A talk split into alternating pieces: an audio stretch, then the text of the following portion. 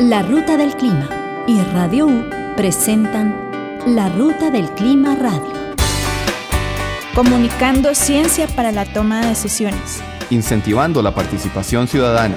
Incidiendo en las políticas públicas. La Ruta del Clima. Acciones de empoderamiento climático.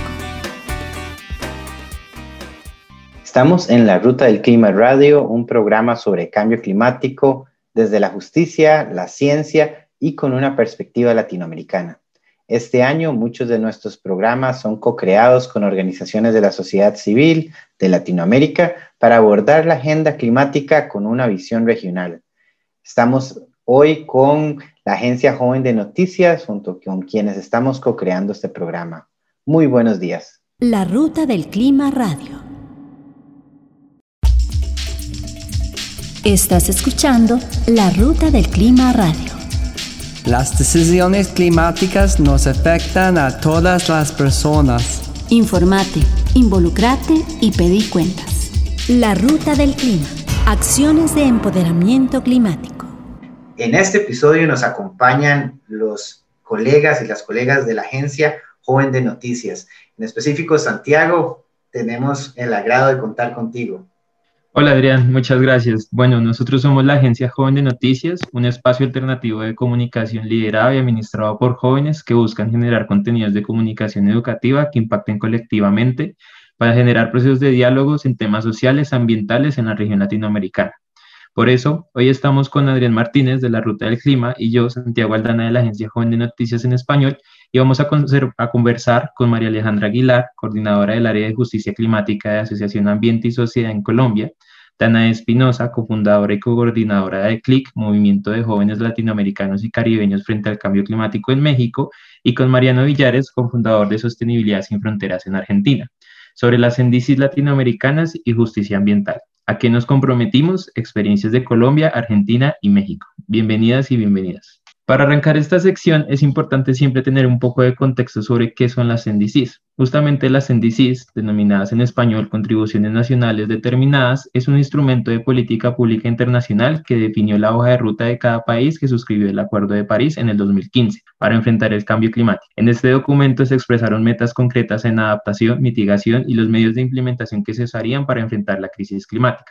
En el Acuerdo de París, cuando se suscribió, se determinó que las índices debían ser actualizadas cada cinco años. Así, en el 2020, cinco años después de haberse ratificado, fue la oportunidad de cada país para reflexionar sobre sus avances en acción climática y aumentar la ambición de las metas en mitigación y adaptación. Si bien este documento debe apuntar por una mayor ambición e incorporar el sentido de urgencia para enfrentar la crisis climática en cada uno de los países, es claro que no toda solución climática es la mejor. Por esto, en la sociedad civil se ha hecho un llamado para que la acción climática regional se reconozca y se aplique en principios sociales, con perspectiva de género, equidad intergeneracional y en derechos humanos, es decir, una acción climática justa. Por eso es que hemos invitado a representantes de la sociedad civil de Colombia, Argentina y México para discutir lo que fueron los compromisos que llegaron los gobiernos en este año y cómo se estará garantizando la justicia climática nacional con las comunidades y para las comunidades. Estás escuchando La Ruta del Clima Radio. Si sentís preocupación por el cambio climático, desplazarte a pie, en bus o en bicicleta son acciones que te permiten reducir tu huella de carbono. La Ruta del Clima. Acciones de empoderamiento climático. Mariano, Danae, María Alejandra, es un placer que nos acompañen en este programa creo que una, la, primera pregunta que quisiéramos saber, teniendo presente que los compromisos nacionales, estas NDC, son tan importantes para guiar la acción climática, ¿cuáles fueron los principales avances o en retrocesos, como en algunos NDCs han pasado en Latinoamérica, respecto a la actualización que han hecho sus respectivos países en Argentina, México o Colombia? respecto a esos compromisos climáticos que han presentado recientemente ante la Convención Marco de Cambio Climático. Bueno, en el caso de, en el caso de México, pues, este, pues hubieron algunas modificaciones eh, dentro del NDC mexicano, sobre todo en materia de estructura. Hay unos temas, por ejemplo, en cuanto a protección, por ejemplo, de infraestructura estratégica y patrimonio cultural tangible, en donde también pues están contemplando los eh, impactos del cambio climático en todo lo que tiene que ver con, con este rubro. También se le dio más peso a biodiversidad y a la parte de los servicios ecosistémicos. Y también tienen, si no mal recuerdo, creo que siete líneas de acción dentro del NDC mexicano. Entonces, como que esta parte en adaptación eh, principalmente tuvo mucho peso y estos dos temas son este, pues, los que han tenido como más digamos que se ensanchó un poquito más y se puso un poquito más de, punch en estos temas específicos en, en, el NDC mexicano, ¿no? Por otra parte, a veces es un poquito confuso este, las metas también adaptativas porque pues prácticamente eh, es un mix de muchísimas cosas. Sabemos que la adaptación es uno de los temas que también es eh, muy complejo, o sea, mitigación dentro de lo que dentro de lo que cabe sí es un tema un poquito más científico, es un poquito más medible, este, por eso existen los inventarios, etcétera, de emisiones de gases de efecto invernadero, en donde pues se pueden también monitorear, este, más bien se pueden tener estos procesos de, de monitoreo, de revisión en materia de emisiones y también cómo va la industria, cómo van los sectores que están emitiendo y pues, obviamente a nivel país. Pero como saben, pues todo lo que es a nivel adaptativo es un tema bastante complejo. Aparte de eso, en este nuevo en ODS, en este nuevo eh, NDC mexicano, también se tomó muchísimo en cuenta eh, y se tomó como base principal, eh, si lo leen, eh, la parte de la Agenda 2030 de Desarrollo Sostenible. Toda la parte de adaptación y mitigación, pero principalmente adaptación, está ligada completamente a los ODS, ¿no? De hecho, en las tablitas que se muestran dentro del NDC, ustedes van a ver la línea de acción nueva, el comparativo también con las acciones del primer NDC, una sinergia con mitigación, eso también está interesante, cómo está el mix ahí de, adaptación y mitigación y cómo se liga con los ODS. Sin embargo, las mediciones para adaptación todavía no quedan para nada claras, o sea, no está al 100% claro. Y cuando ya vamos al área de mitigación con el mix y compromisos de reducción de efectos de gas invernadero, ahí es en donde entramos un poquito como en en un, este, pues como en un choque, ¿no? Pero bueno, en corto, pues está lo de ODS como base, la parte de adaptación que pusieron incluso al principio, que está muy, muy densa, hay que leerla con mucha este, precaución. Estos temas que yo les estaba yo comentando, más bien con precaución, con atención, corrijo. Y pues estos temas que les decía yo, ¿no? De dos temas muy específicos como biodiversidad y sobre todo esta parte tangible. Pues ya más adelante puedo ir comentando un poquito más cómo se vaya desarrollando. Y tal vez, Mariano, desde la perspectiva este, argentina y tal vez tocando el tema de vaca muerta y todas estas cosas tan interesantes, ¿cómo ves el NDC argentino? Tomando, bueno, el caso de Argentina, la, segunda NDC que se presentó el, año pasado, en referencia a la que se había presentado en 2015 y revisada en el 2016, se me ocurren tres, ¿no? Una, por un lado, que aumentó mucho su compromiso en materia de reducción de emisión de gases de efecto invernadero, ya no está sujeto a recibir ayuda económica y técnica ni atado a un escenario BAU, business as usual, es decir, una propuesta mucho más seria, técnicamente más sólida, que se traduce en reducir sus emisiones a 359 megatoneladas de dióxido de carbono al 2030. Por ese sentido, en, en cuanto a ambición climática en materia de mitigación, ha mejorado sustancialmente. Después veremos si esto es suficiente para cumplir con el Acuerdo de París y para cumplir con un escenario del IPCC de 1,5 grados, que ya les adelanto que no, pero por lo menos es mejor de lo que veníamos trabajando anteriormente. Otro punto muy relevante, y al igual que ha sucedido o en sintonía con, con México, es que se ha presentado la segunda comunicación de adaptación. Argentina en la NDC anterior no había hablado de adaptación. En este caso contempla 35 medidas concretas, transversales y sectoriales que priorizan a los sectores más vulnerables. Y otro punto muy relevante es que incorpora el, enfoque de género y de equidad intergeneracional de su NDC. Esos tres puntos consideramos que son muy, muy importantes dentro de la fundación que, que integro, a su vez fuera de la NDC, pero también con mucha relevancia, Ley Marco de Cambio Climático en el 2019, lo cual también impulsa toda la política climática en Argentina.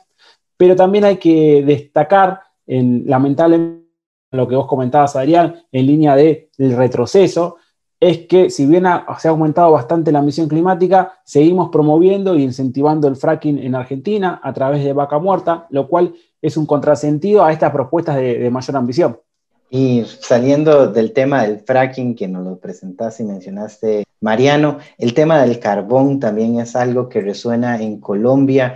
María Alejandra, ¿cómo has visto el nuevo NDC que, que ha remitido Colombia a la convención? ¿Qué son los principales elementos?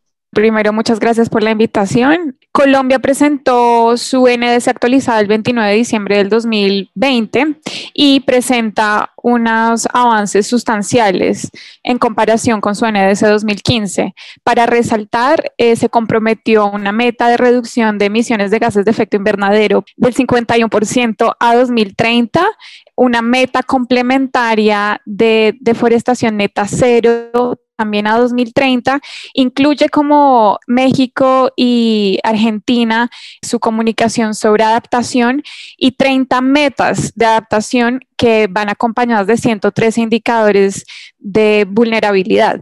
Entonces vemos que es una NDC que aumenta la ambición. En 2015, en su y NDC Colombia pues tenía un compromiso de reducción de emisiones del 20% y aunque hubo un ajuste, digamos, en la línea base que correspondería a esa época un 25%, pues del 25% al 51% vemos que es un gran avance. La NS también incluye enfoque diferenciado étnico, hace referencia a, derechos humanos, a la necesidad de incluir un enfoque de género en sus políticas y también hace mención a la importancia de la intergeneracionalidad, y creo que eso hay que mencionar. Si comparamos en porcentaje, México se comprometió apenas a una reducción del 22% a 2030 de sus gases de efecto invernadero y Argentina el 26% a 2030. Entonces Colombia viene a ser un poco disruptivo y decir, yo me comprometo a un 51%. ¿Cómo lo va a hacer? Yo creo que eso lo podemos hablar más adelante en cuáles son las dificultades o los desafíos, pero hasta el momento creo que es una gran muestra de voluntad política por parte de este gobierno. Muchísimas gracias, María Alejandra. Y ese es un tema súper importante, son los compromisos que lideran en sí la acción climática en nuestros países, en nuestra región. Lamentablemente, en general, todos estos NDCs que han remitido los diversos países que lo han hecho han sido insuficientes a raíz del último reporte de la Secretaría de la Convención Marco, son insuficientes, no estamos logrando la meta, por lo cual es algo que sin importar el nivel de ambición que tengamos o no tengamos, de manera colectiva es algo que tenemos que ponerle atención. Entonces, en esta línea vamos a hacer una pequeña pausa y regresamos para conversar sobre los NDCs y los compromisos en Latinoamérica para la acción climática. Estás escuchando La Ruta del Clima Radio. Recordemos que la acción climática comienza por nuestros hogares. Nuestros hábitos de consumo generan un impacto. La Ruta del Clima. Acciones de empoderamiento climático. Estás escuchando La Ruta del Clima Radio por una nueva gobernanza climática. Comunicando ciencia para la toma de decisiones. Generando conciencia para las transformaciones necesarias. La ruta del clima. Acciones de empoderamiento climático.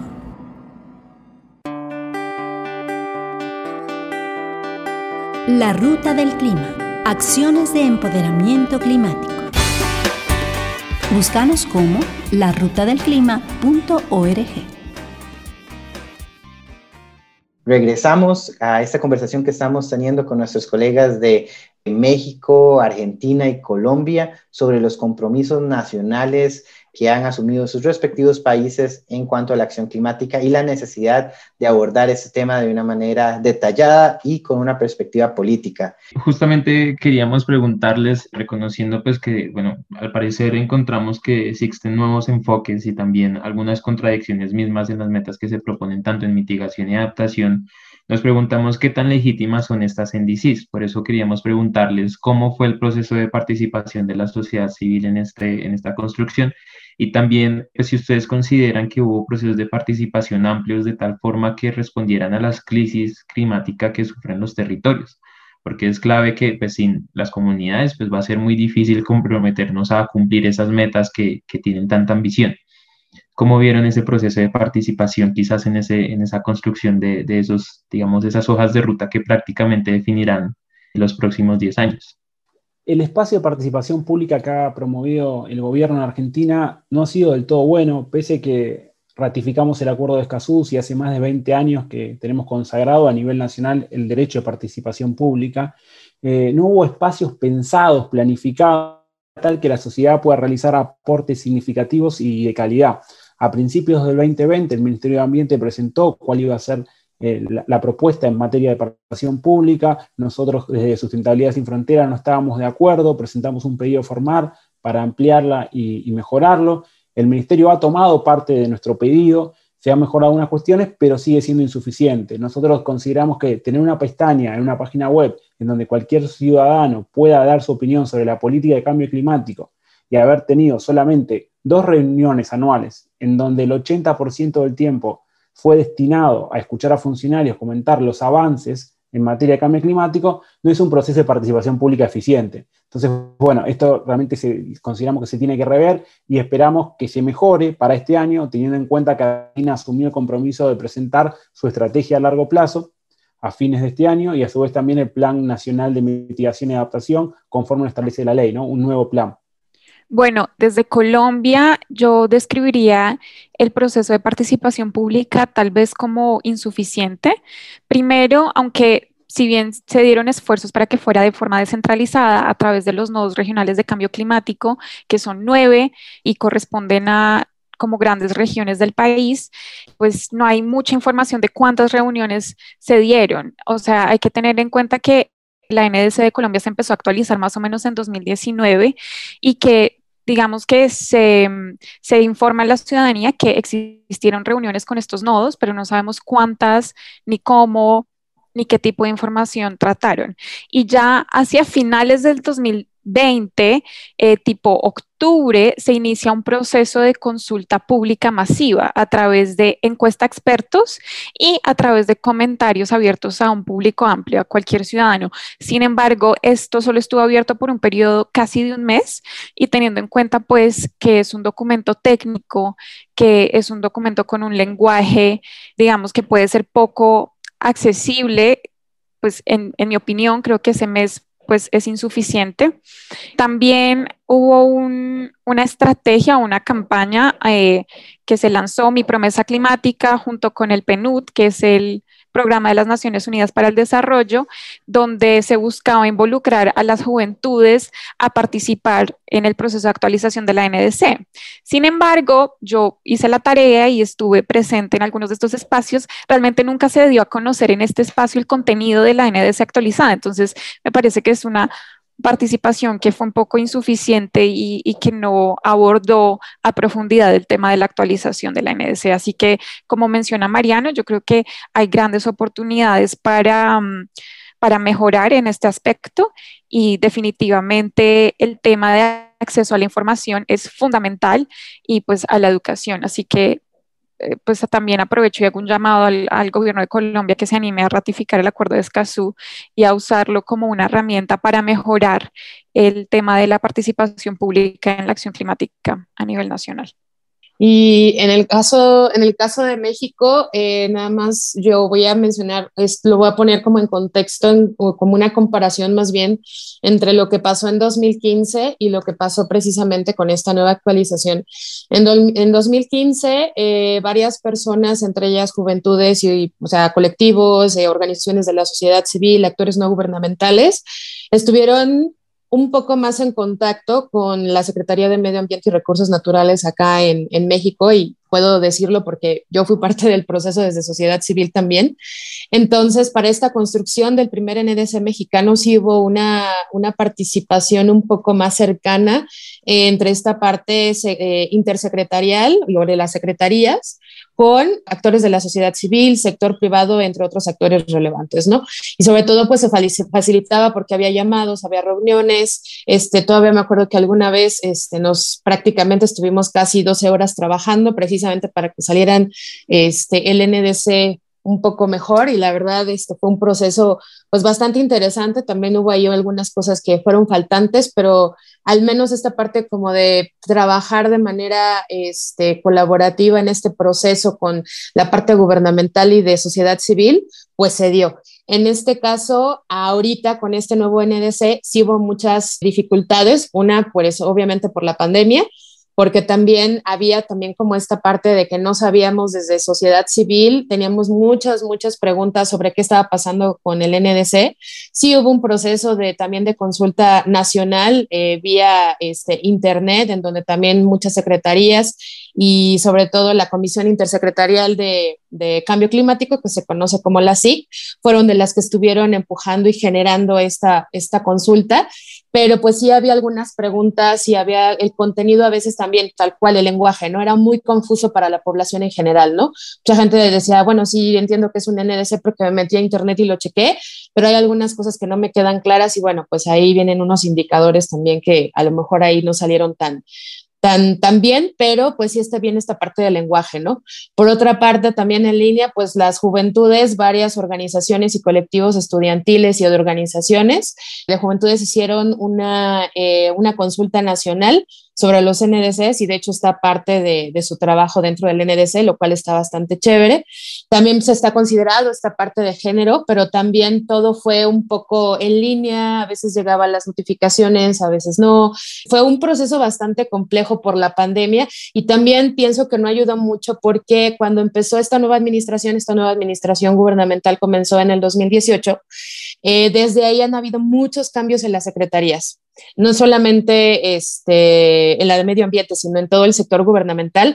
Entonces, eso también alentó mucho el proceso. Entonces, pandemia, cambio de gobierno, cambio muy, muy seguido de, de personas dentro de, los, de las secretarías y pues, obviamente, esta parte de no poder trabajar como frente a frente, ¿no? Para poderlo hacer. Y creo que eso también, eh, igual que María Alejandra, hago un llamado a que pues se, se, vea pues una participación otra vez, independientemente de si es en línea o no, de que se, se encuentren las metodologías para poder tener un proceso participativo más abierto. Bueno, como mencionas, Danae, el tema de la participación se las trae, tiene demasiadas aristas. En nuestro país, en Costa Rica, también podríamos hacer un programa solo sobre eso, el tema de la virtualización y la participación efectiva y lo que es realmente participar a la luz del acuerdo de Escazú. Creo que todavía nos queda mucha deuda. Y con estas reflexiones cerramos el día de hoy. De parte de la Agencia Joven de Noticias y la Ruta del Clima, quisiéramos agradecerles a todos y todas por estas reflexiones y conocimiento y este express sobre los NDCs en sus respectivos países. Sin embargo, siendo un tema tan importante y complejo, continuaremos esta discusión con las y los colegas de Argentina, México y Colombia en el siguiente capítulo, por lo que les invitamos a sumarse al programa en la próxima semana, donde profundizaremos sobre la relación entre estas nuevas NDCs y la justicia climática. Nuevamente, gracias a Paolo en los controles y a ustedes por habernos acompañado esta semana. Les esperamos el próximo lunes a las 8 de la mañana en 101.9 FM Radio U. Para continuar con la segunda parte de este programa, les invitamos a seguir a la Agencia Joven de Noticias y la Ruta del Clima, tanto en Facebook, Twitter e Instagram, y también en las respectivas plataformas de podcast donde pueden escuchar nuevamente este programa. Hasta el lunes. Muchas gracias. Esto fue La Ruta del Clima Radio. Apertura hacia la información climática. Generando conciencia para las transformaciones necesarias. Promoviendo el desarrollo sostenible. Te esperamos todos los lunes a las 8 de la mañana por Radio U 101.9.